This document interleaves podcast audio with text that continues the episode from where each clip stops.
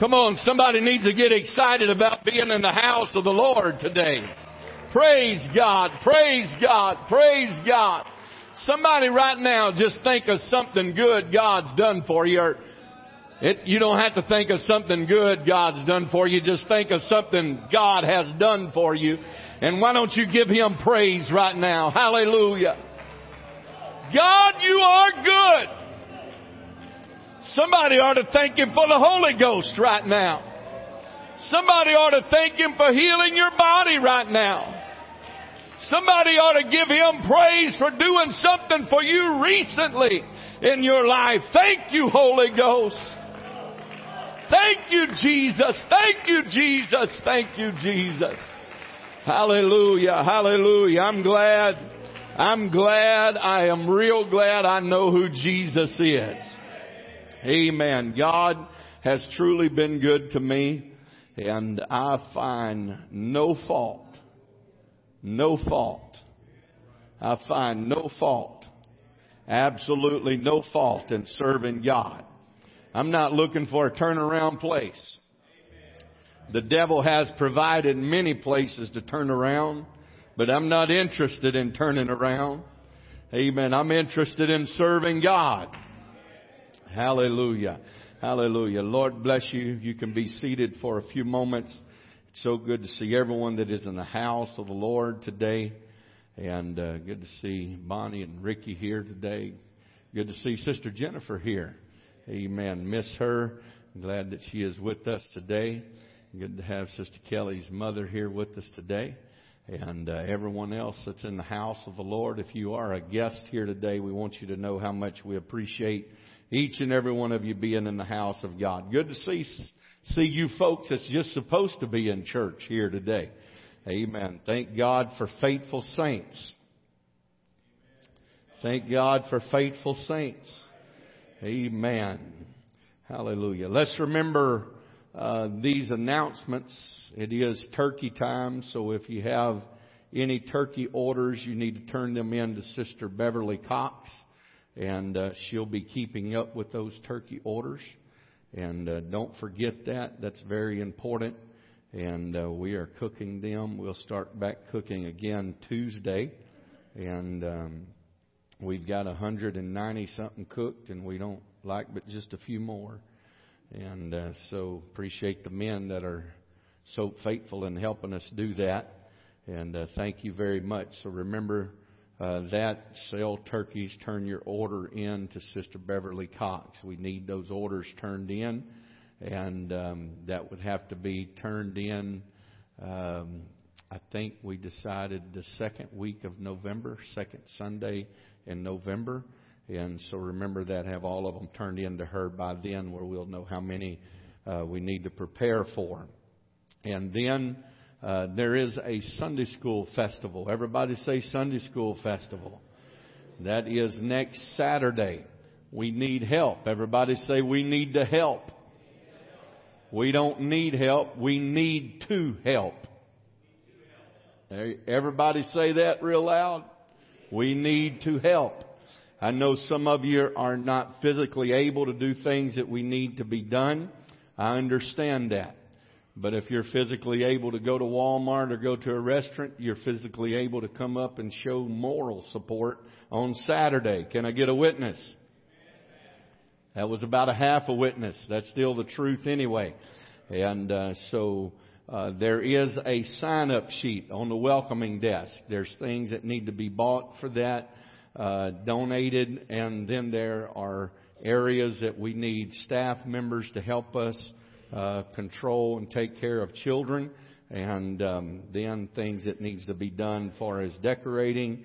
And uh, you can sign up on the sign-up sheet on the welcoming desk immediately after church. I've been checking that sheet, and there is way too few names on there. There's some of your names that should be on there. So get them on there as soon as church is over today. And we're looking forward to a great time. And uh, Sunday school teachers, Sunday school department, they all work so hard every Sunday and faithful in that. And uh, we are grateful for that. So they need our help uh, this week. And so we're going to do our part to help them. I want to say how much I appreciate uh, the offering that was given last Sunday night.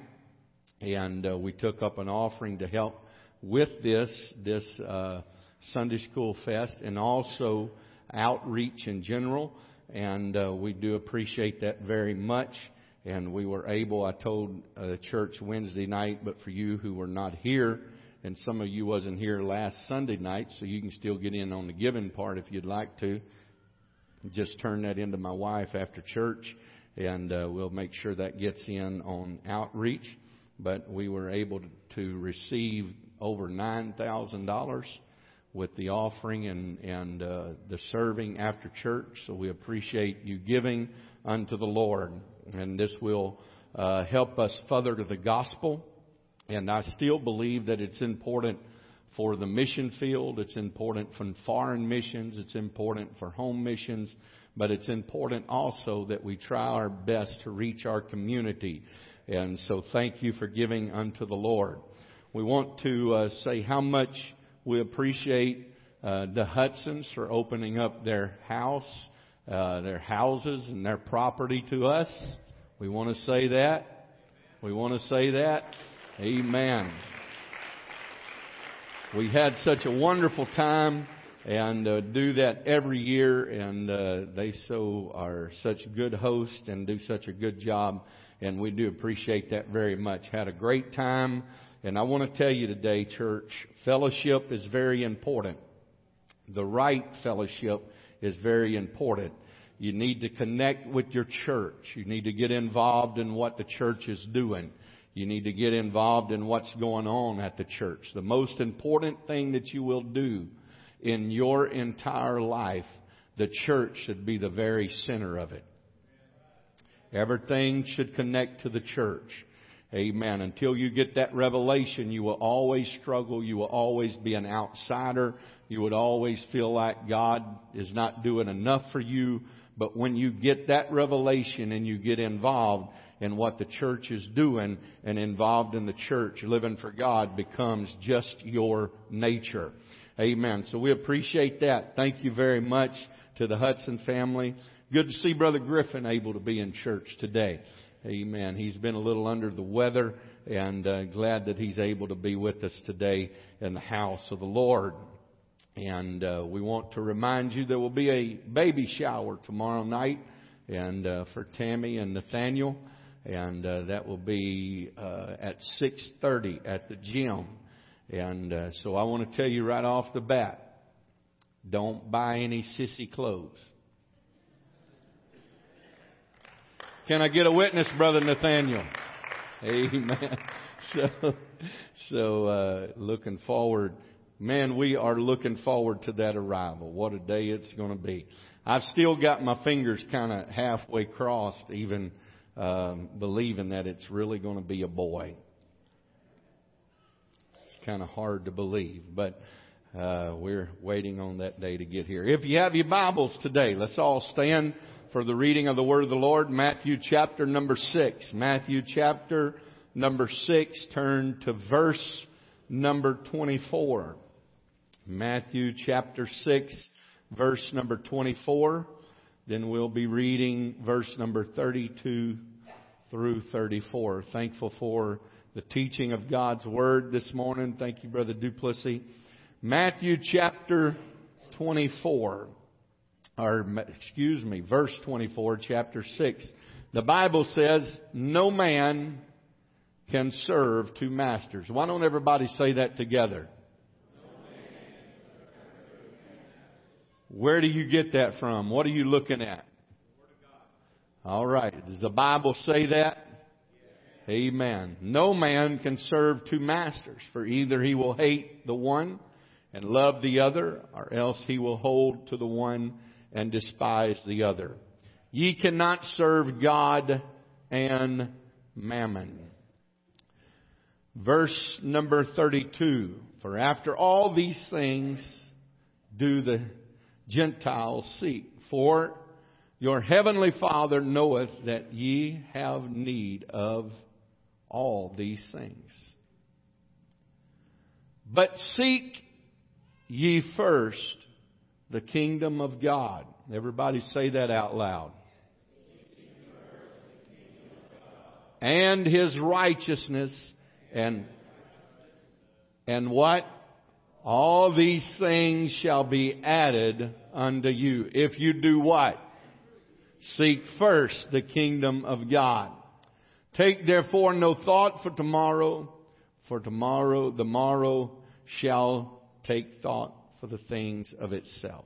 Sufficient unto the day is the evil thereof. Now, I, I will not uh, be dealing too much with that last scripture that we read, but there's a lot to be said about that. But verse number thirty-three, but seek ye first the kingdom of God. Thank you for reading the word of the Lord. Why don't we, before we are seated, let's put our Bibles down. Let's raise our hands in the air and ask God to help us today. God, we need your help. We need your anointing. I need the anointing of the Holy Ghost. I am absolutely nothing without you, God. I pray for your help today. I pray that you would anoint the ears, the hearts of your people to hear, to receive, and to respond to your word. Talk to us today, God. Draw us nearer to thee, Lord. To you be the praise. To you be the glory. To you be the honor. Clap your hands unto the Lord. Hallelujah. Hallelujah. Praise God. Praise God. Lord bless you. You may be seated. Importance of being number one. There's a lot of people that is very carried away with being number one. And pretty much in all of our walks of life, we want to do the very best that we possibly can. And I think that if we don't want to do the very best that we possibly can, something is terribly wrong in our chemical makeup. And uh, because God has put a desire in our hearts and in our spirits to succeed. I want to succeed in life. I want to succeed in every uh, thing that I do. I want to be the very best that that I can possibly be. But there is there is some things to where we need to seek and we need to desire and we need to long for. And that is what we first need to seek out is God and God's will and God's desire and God's purpose and God's direction for us in our life. How many is interested in the direction that God would have for you in your life? Amen. Amen. Good to see Brother Mike Newell here today. He's been working a lot. Glad to see him back in the house of the Lord. Amen. So seek ye first, the Bible says, the kingdom of God. What is the kingdom of God? What are we supposed to be seeking after? What are we supposed to be looking to? What are we supposed to be looking for? What is our desire supposed to be in life? Amen. There are some things that that people have said. One man said, when men cease to be faithful to their God, he who expects to find them so to each other will be much disappointed. So he who ceases to be faithful to his God, when mankind fails to be faithful to God, when we expect somebody to be faithful to one another, we are going to be disappointed. I believe that that is truly the hour that we are living in today. It is better, uh, Theodore Roosevelt said, it is better to be faithful than it is to be famous. Mother Teresa said, when once asked, how do you measure the success of your work? She looked puzzled for a moment and then replied, I don't remember the Lord ever spoke of success. He spoke only of faithfulness and love. This is the only success that really counts. So when we measure up our life, what do we count success as? Amen. What is important to us in our life? How do we measure success? In most lives, success is measured by a job. Success is measured by uh, how much money that you're able to accumulate in a lifetime. By most people's uh, measure of success, it's what kind of car you drive, or what kind of clothes that you wear, or what kind of house you live in. I can remember a few years ago, and you go back and you look at the houses that were produced in the seventies and even the majority of the eighties. A house was a place to live. It was functional. It was what you needed to stay in. But today, a house is not just a place to live, but it is more like a showpiece to show off who you are and what you are and how successful that you have been in life. Now, I'm not talking about nice cars, and I'm not preaching against nice homes, but I'm saying the way society has changed. I can remember uh, houses was very, very plain. They were very vanilla. You had you had a three ba- bedroom house and and two bathroom most of the time. And uh, you had Formica countertops and vinyl floors and uh, carpet on the floor.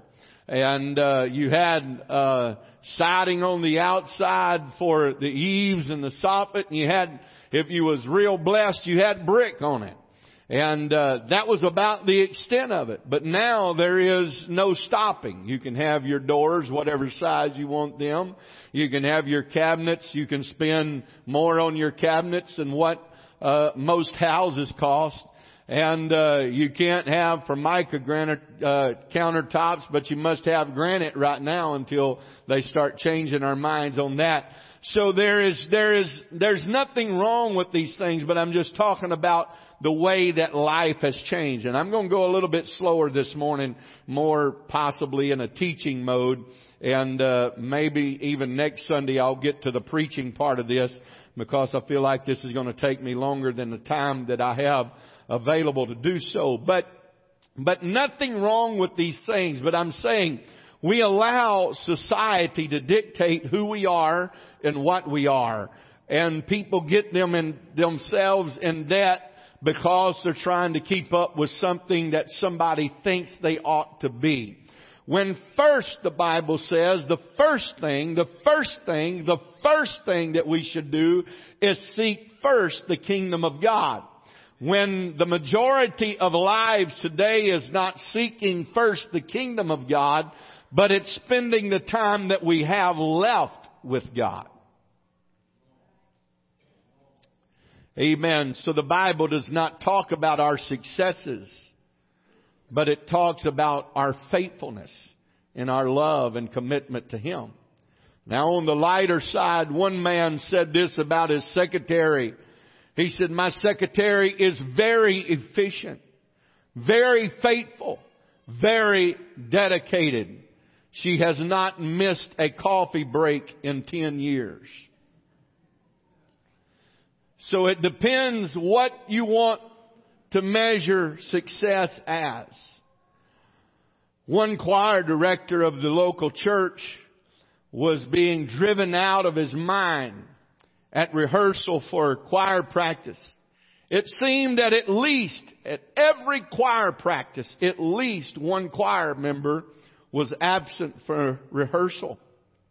Finally, they reached the last rehearsal before uh, the big performance, and the choir The choir leader decided he had taken upon himself to congratulate everybody and uh, thank them for their faithfulness. He said, "I want to personally thank the pianist for being the only person in the entire church choir to attend each and every rehearsal during the past two months. At this point, the pianist rose, bowed, and said, I thought it would be the least I can do, considering I won't be here to play tonight in church." Faithfulness is an important part of our life. In everything that we do, Faithfulness is important. Thank you, Sister Stephanie. That was meant. No, that was not meant for you. But faithfulness is very important to everything that we do. It is important to be faithful to a job. How many has a job? How many would know? How many's bosses would notice if you did not show up the next couple of days? I hope they. Why show up? Just get them to mail you the check. Now, come on now. I've got to have some crowd participation this morning. How many's bosses, if you didn't show up in the next two days, would notice that you wasn't there? Amen. If they not, you're fisting to get terminated because you're not needed. You'll be looking for another job. But, but so, so faithfulness is very important to life in general. It's very necessary to life that you must be faithful. I talked about this some Wednesday night. I will go back to this. In a relationship, a marriage relationship, the Bible says in Genesis chapter two and verse twenty-four, "Therefore shall a man leave his father and his mother and shall cleave unto his wife, and they shall be one flesh." Faithfulness. I want you to look, uh, find your spouse right now. If they're here, I want you to look at them right now. Look at them. Look at them. Find your spouse. Look at them. Look at them. Amen. Do they look as good today as they did the day that you married them?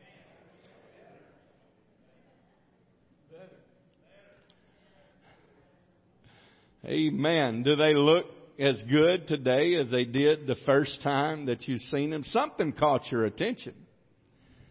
Amen. It's kind of like vehicles. It was the wow. Wow. Um, something got your attention. Now, now I, I realize that, that in time things change. I understand that. I understand even more so as I get older the power of gravity. Some of y'all get that later on. Some of y'all's already got it and just don't know it. I mean, I did. But the power of gravity. I look in the mirror and I look at my face and I say, "Who is that guy looking back at me?" When I get up in the morning, lines, creases. That did not used to be there. Hair changing color, and not by choice. Some people's change by choice. Mine wasn't by choice.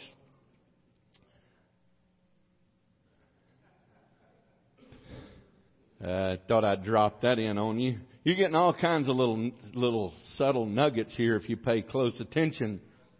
Some men don't have a clue what color hair their wife's hair is, really and truly.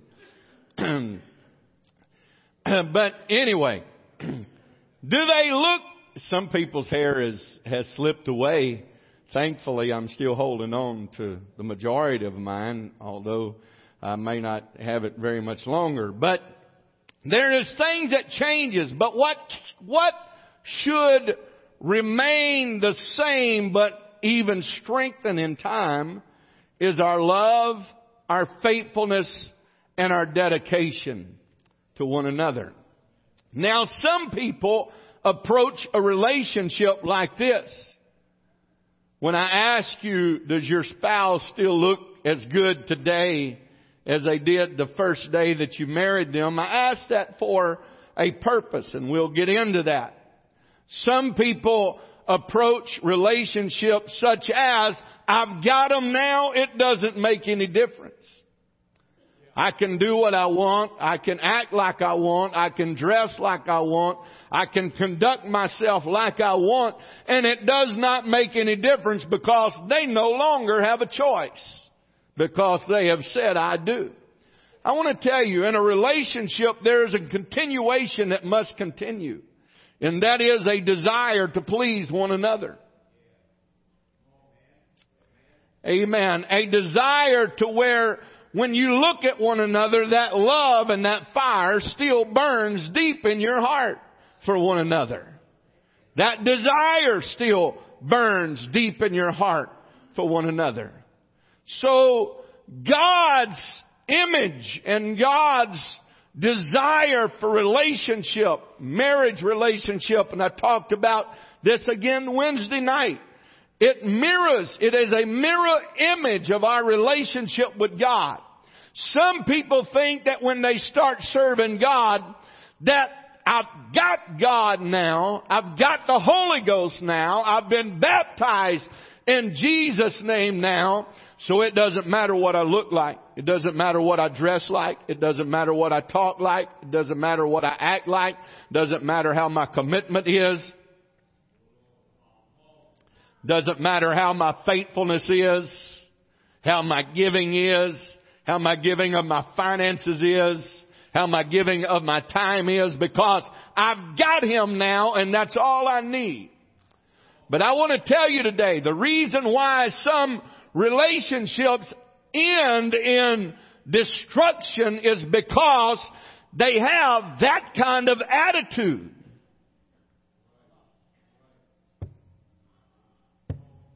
Amen. They have that kind of feeling about it. The reason why people's relationship with God ends in destruction and chaos and misery and pain, it's not because God is not readily available. It's simply because we take God for granted. Don't take your husband for granted.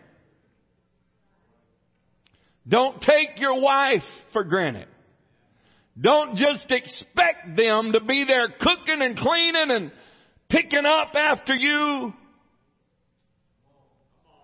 wiping the snotty noses of the kids, when you are giving absolutely nothing in return. Wives, don't expect your husbands to be Superman, to please you in everything when you are not giving anything in return. It's a two-way street.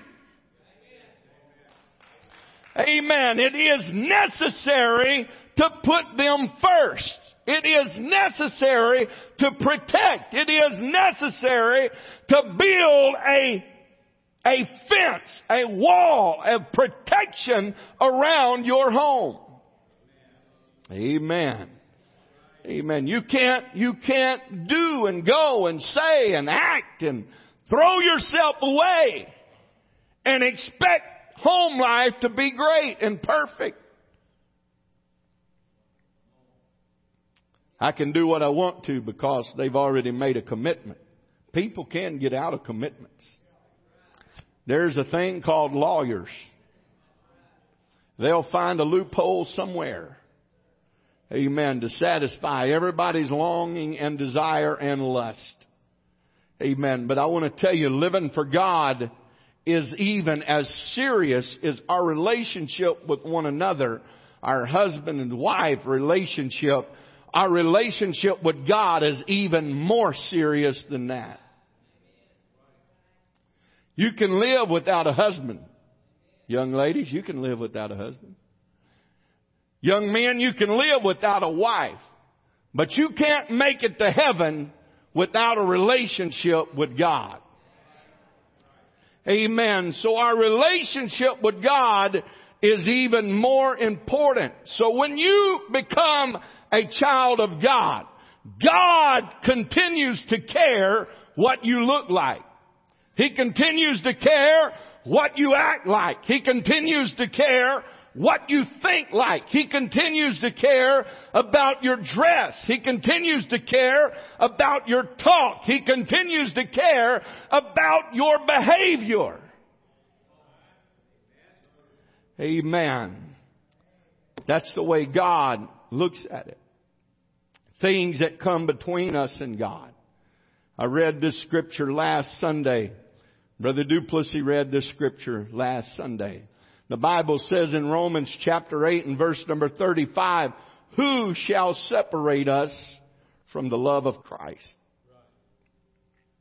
Right. Then it goes down to verse thirty-nine, says, shall what shall or, or nor height nor depth nor any other creature shall be able to separate us from the love of God, which is in Christ Jesus.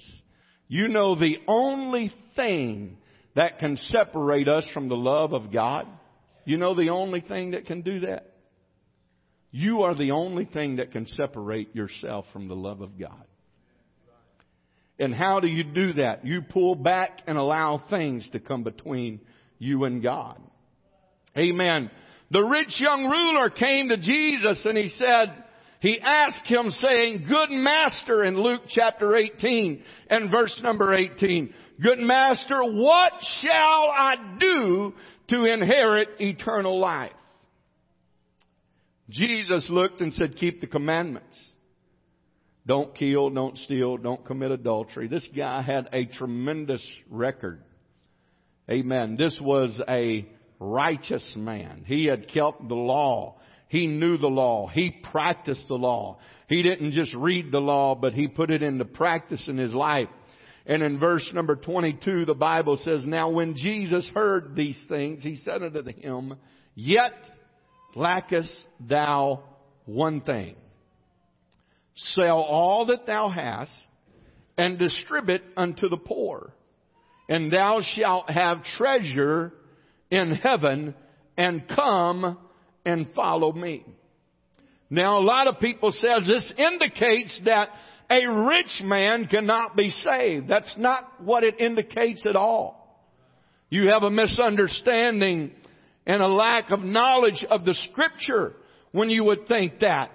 Because Abraham, that was called a friend of God, was one of the richest men of his time. David wasn't no poor, shabby soul himself. But see, it was not this man's money that separated him from God. It was the love and the desire that drove him, that was the determining factor in his life. I want to tell you today, when your job gets to be the controlling factor in your life, that that's all you can think about is success and more and more and more. And it becomes above your relationship. It becomes above your family. It becomes above God. It becomes sin unto you. And I pray, this is what I pray.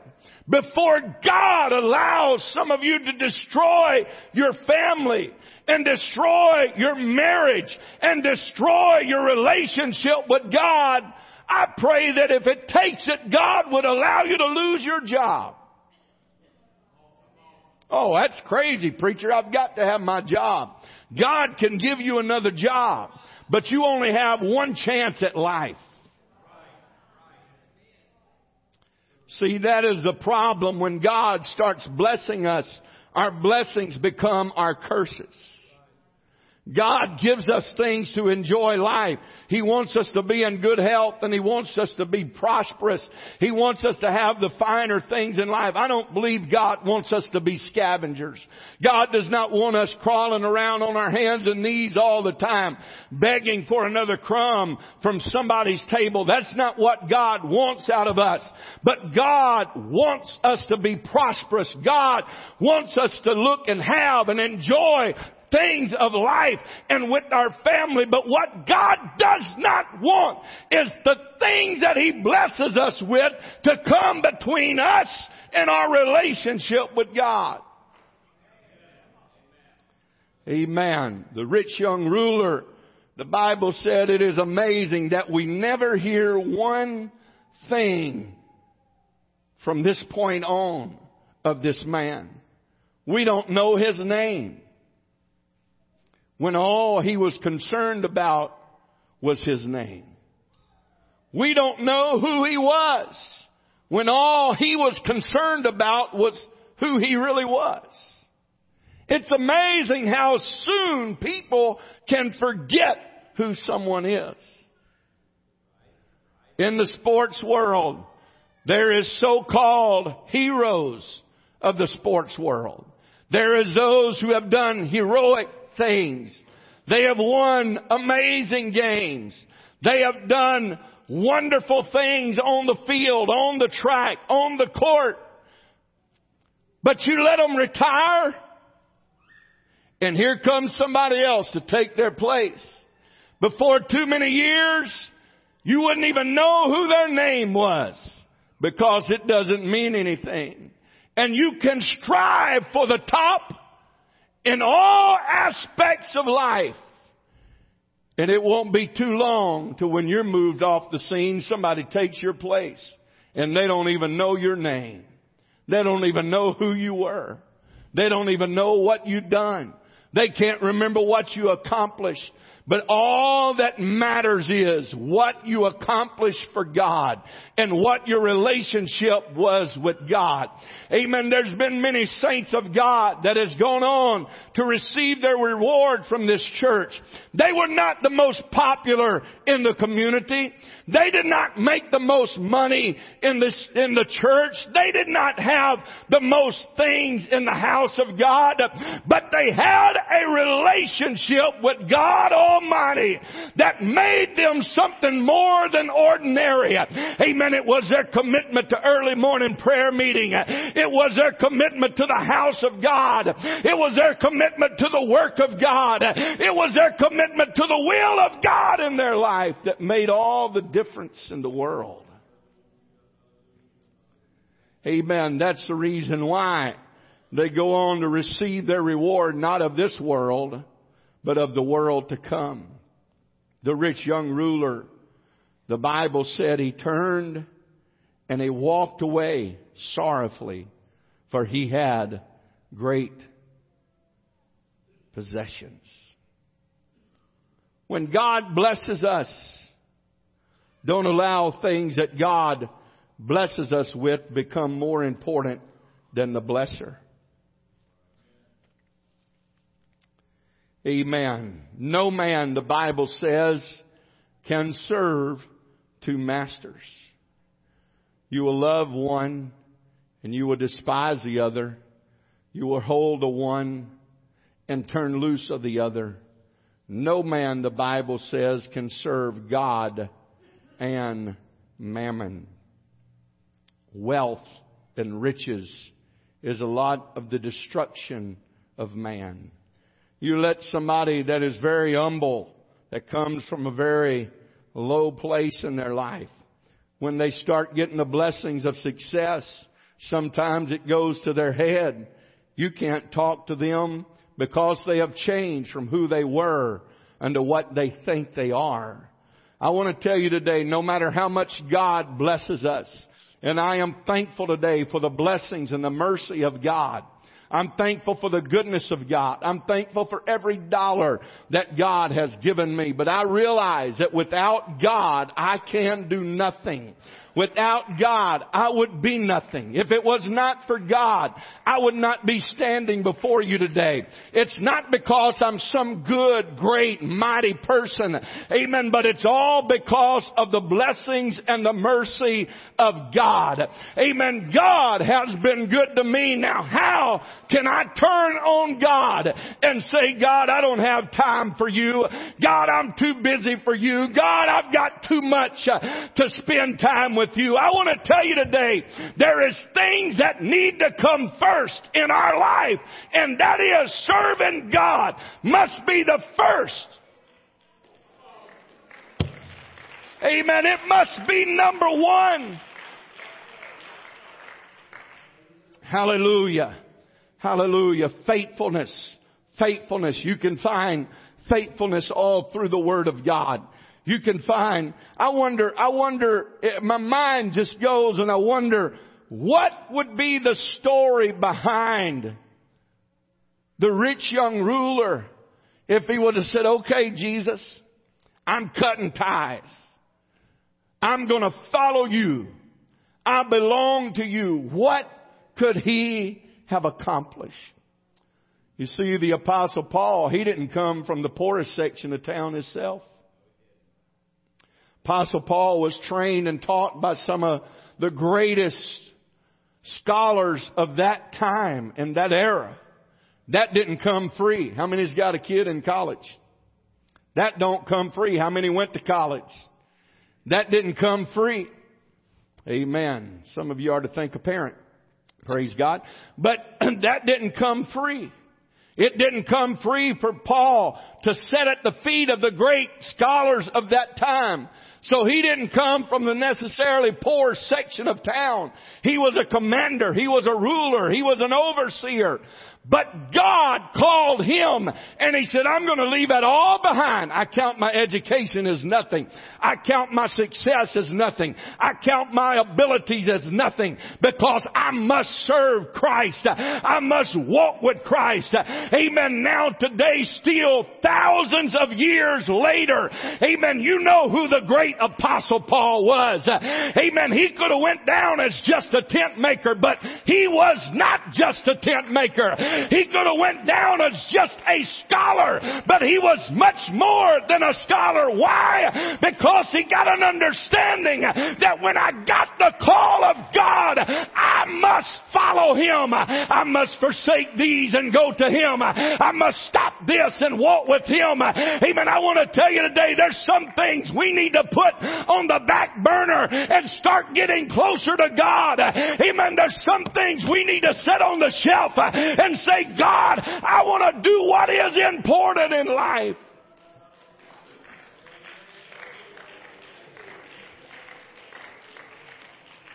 Amen. Your children today.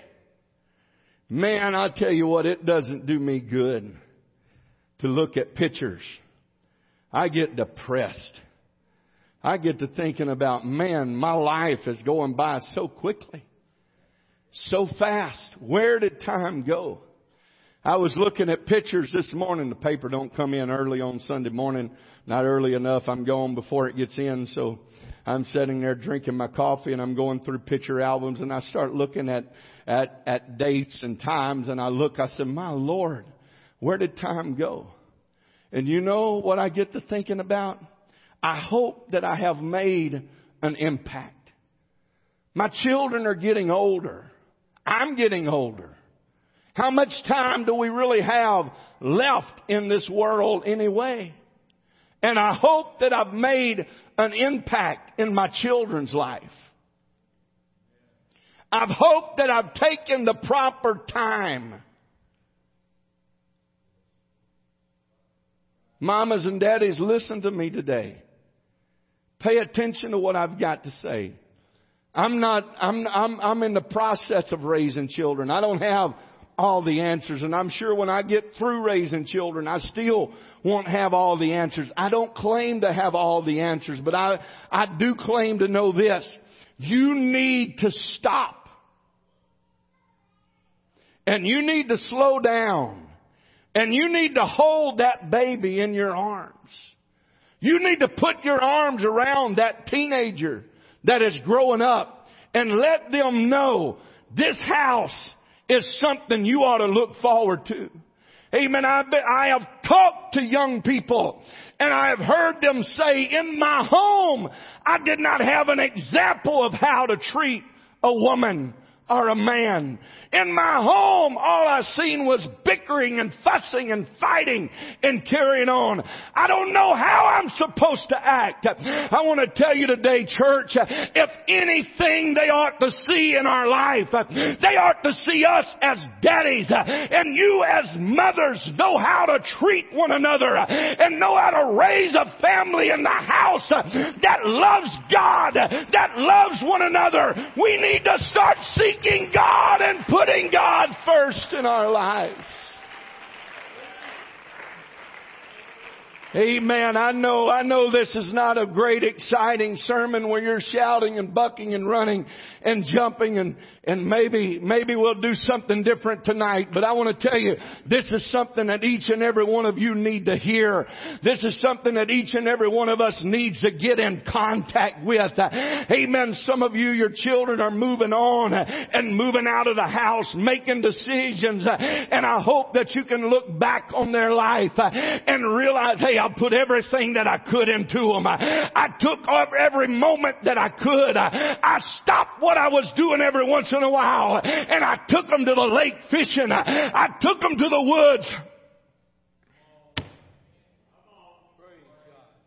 I took them to the park and I, I stopped and I just pushed the swing a little while. Because you see what happens. We get older and we wonder, my goodness, they're teenagers. They don't want nothing to do with me. Amen. I still want my kids as teenagers to think that I'm, I'm the coolest thing around. Although they probably don't. But I want them to think I'm the greatest thing that they've ever seen, because it's been since day one. I have stopped what I was doing, and I have taken time when I was busy, and I tried to show them the way that they should love one another. And when they have children, the way that you... Ch- I want to tell you today, the reason why a society does not know how to treat one another, it's because the previous society failed in delivering the message of how to treat one another. Come on, church. Amen. If there's ever a time where the church needs to rise to the occasion. Amen. Every time somebody comes in here from another denomination and they walk into an apostolic church all over this country, they say, I am amazed at the young people. Amen. The teenagers that is there, that's sitting there on the front seat, and, and they look so nice. What do you do? I tell you what does it. I'll tell you what to keep them. Amen. It's a home that is full of the Holy Ghost. Amen. It's parents that love them. It's parents that hold them when they're crying. It's parents that'll take time to talk with them when they are having a hard day. It's parents that'll show them how to pray. It's parents that'll show them how to live for God.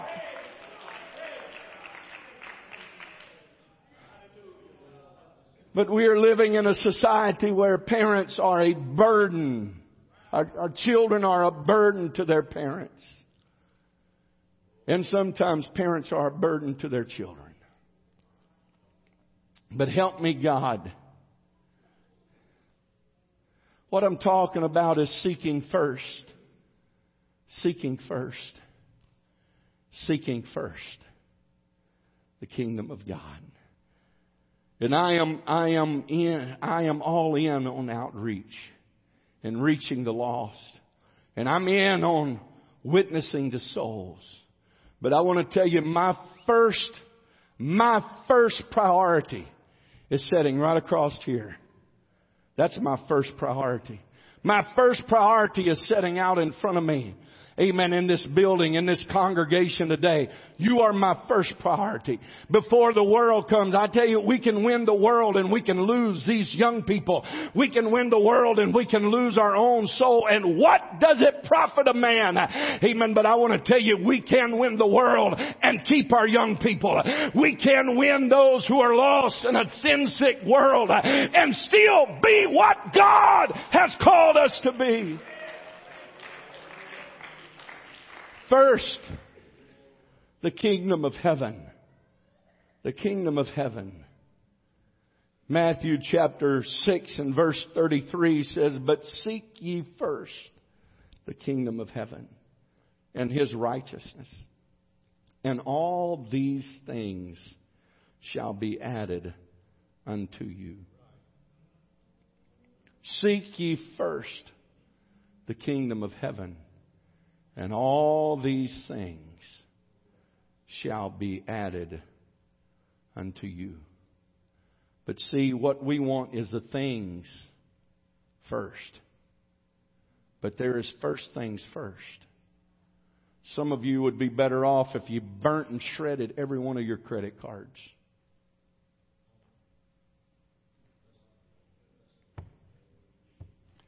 Because you're working so much overtime. I'm preaching now. Amen. You're working so much overtime that you're taking so much time away from your family. Amen. It's destroying what is the most important thing in this life. You can't survive with missing church, church, church, church, church, church. You can't do it. I understand that there's things called shutdowns. I understand that there's things called there's called deadlines. I I understand that there's things called there's a horrible thing called shift work. I understand that.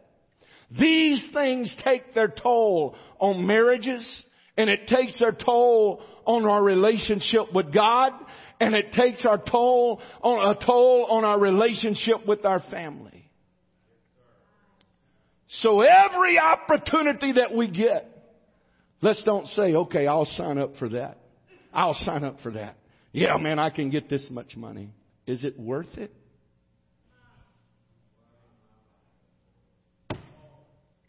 I didn't even, none of this is in my notes, trust me, but this is in my heart. Amen. Is it really worth it? Is it really worth it? What is it going to cost in the long run? And understand with life the way that it is, sometimes you, husband and wife, pass each other in the hallway. One's coming into the house, one's going out of the house. What's important in life?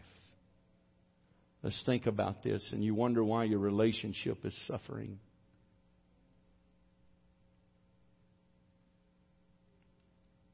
Let's pray right now. I feel like God's trying to talk to somebody today. God, in your name, I pray, Lord, that you would touch every heart in this place right now. Move in every soul. Move in every life, God. Hallelujah, Jesus. Work right now. Come on, somebody lift your voice unto the Lord. Lift your voice unto the Lord. Hallelujah, Jesus. We need you right now, Holy Ghost. We're depending on you, God. We're trusting in you, God. I want to put you first in my life, God. You are the most important thing in my life. Not with my words, God, but with my heart. With my spirit, with my actions, God. I want to serve you. I want to be what you've called me to be. Hallelujah. Hallelujah. Hallelujah. Hallelujah. Hallelujah.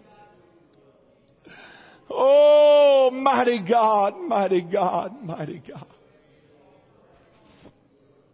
Mighty God, mighty God, help us today. Amen. A hero is someone like Sister Baldry that dedicated years and years to Sunday school ministry. A hero is someone like my Mama Reen that dedicated years and years to Sunday school ministry. She had an affliction in her body that was a terrible, awful affliction. She had a problem with her legs that would open up and she would have to wrap them up. Just a terrible situation. And I can remember going into her house and seeing her with her leg propped up. And it happened at a very early part of her life. And she dealt with it until the day that she died. But sitting there going, oh, Jesus. Oh, Jesus. And still have her Sunday school class over for Sunday school parties. Still faithful in teaching Sunday school of the twelve and thirteen to thirteen year olds all of her life until the day that she died.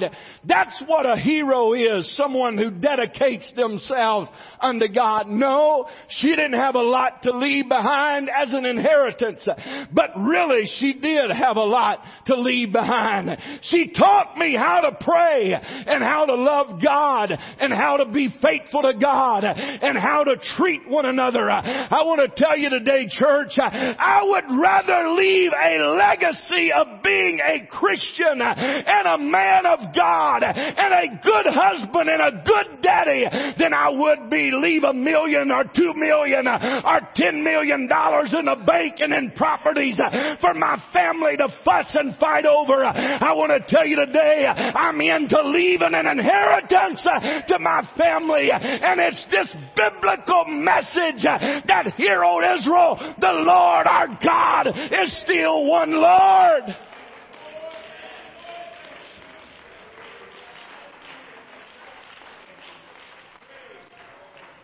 Amen. I tell you what a hero is.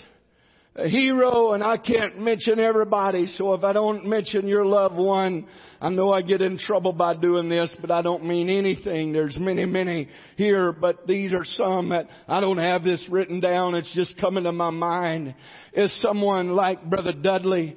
Brother Dudley was not a wealthy man by any stretch of the imagination, but Brother Dudley was a faithful man. I can always remember Brother Duplessis telling me when I started pastoring, he said, those folks are, are low-maintenance people. Amen. Brother Dudley was faithful. He would come here every Sunday morning. He had a routine that him and Lisa would go by and get breakfast, and here they would come to church early, come by the church early to pray. That's what a hero really is. You hear me to boy, today, boys. It's not the ones that's going to be on what they would call the gridiron today, fighting it out, that's getting paid millions and millions of dollars to run out there and tackle somebody or run a football. That's not a hero. They don't know who your name is, and they don't care who you are. But I want to tell you, a hero is somebody that gets up every morning and they start the day out talking to God, and they go out and make an honest living, and they show you how to come to church, and they show you how to worship God, and they show you how to lift your hands. They show you how to love one another. That's what a hero is.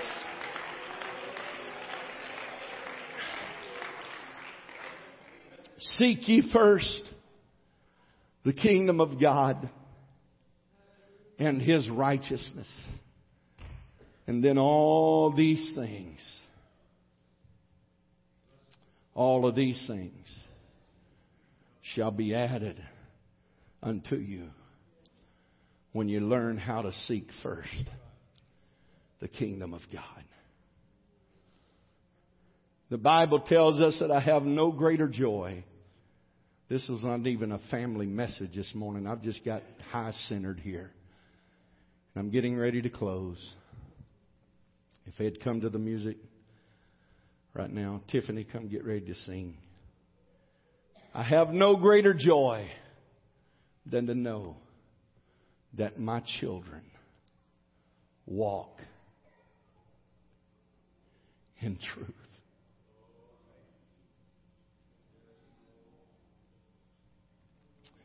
No greater joy than to know that my children walk in truth.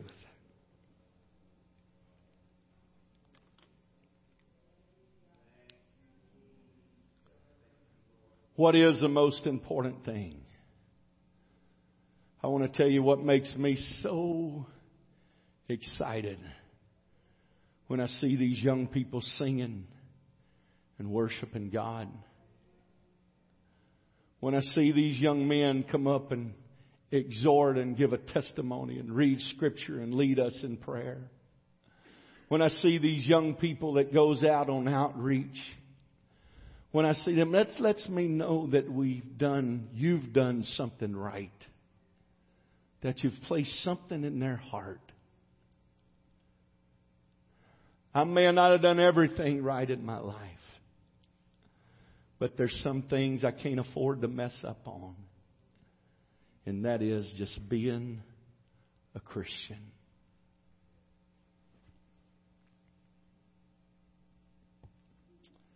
Seek ye first. Seek ye first the kingdom of God. Let's all stand right now. I'm run out of time. I'm not through. Maybe I'll finish this at a later date.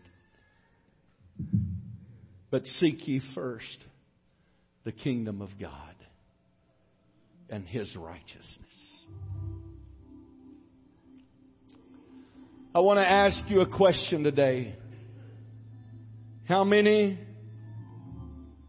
are interested in really, really, really, really seeking God first?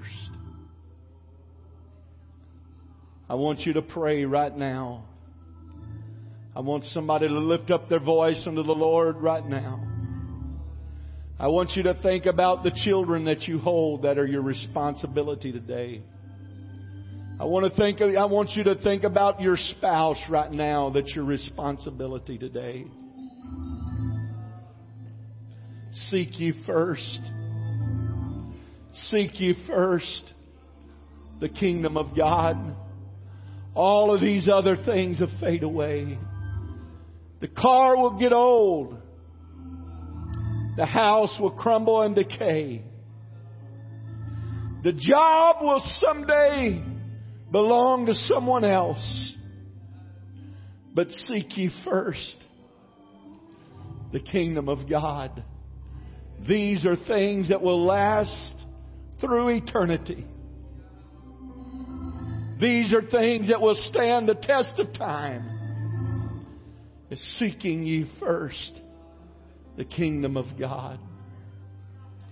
I want you now, I want just the real determined, the real honest people today. Now there's some things you're going to have to change in life. There's some commitments that you're going to have to make, but with every eye closed right now, everyone with your mind on the Lord. I want every man, woman, boy, and girl that is in this place right now that's really concerned about doing the right thing, that's really concerned about being the parent that you should be, that's really concerned about being the husband or wife that you should be, that's really concerned about being the grandma or grandpa that you should be, that's really, really concerned about being the Christian that you should be. I want you to step out from where you're standing. Now don't, don't come if you don't mean it. And make your way to this front. Lift your hands toward God. Touch God right now. Touch the Holy Ghost right now. Oh God, what a responsibility. Hallelujah. Holy Ghost, help us right now. Help us right now, God. Oh, I want to be what you want me to be, God. I want to do what you want me to do. I will be what you call Hallelujah. Me to Hallelujah. Be. Help me today. I say yes. Help me today, God. Help me Lord, today, Lord, I agree. My desire. Help me today, God. Passionately. Help me is today, to God. Be what you call oh, me to be. Jesus, Jesus, Jesus, that's what Jesus. I'll be. Help me today. Come I on, will somebody be reach out what to the Lord. You call me to be. Somebody reach out to the I Lord right yes. now. Somebody reach out to the oh, Lord right God, now. I agree. Hallelujah. My desire. Hallelujah. Hallelujah. Passionately Come on, somebody reach out to God right now. Holy Ghost, come on, some daddy. That's come on, daddy, reach out to the Lord right now. I will be. God, I want to put you first. To be. I want to be the man that you've called I me to be. God. Yes. Hallelujah. Oh, God, I agree. Hallelujah, hallelujah, hallelujah. The passionately is oh. to be. Jesus, help me today. Help me today, God. Help me today, God. Help me today, God. I will be what you call me to be. Oh, God, I'll say yes. Help me today, God. With my whole heart, I'll agree. My desire is passionately to be. What you call me to be. Hallelujah. That's what I'll Right now, I want every parent to go get your children. Every family get together right now. Every family get together right now. We're going to sing this as a prayer unto God. I want everybody touching the Lord right now. If you don't have any children here, get with your wife.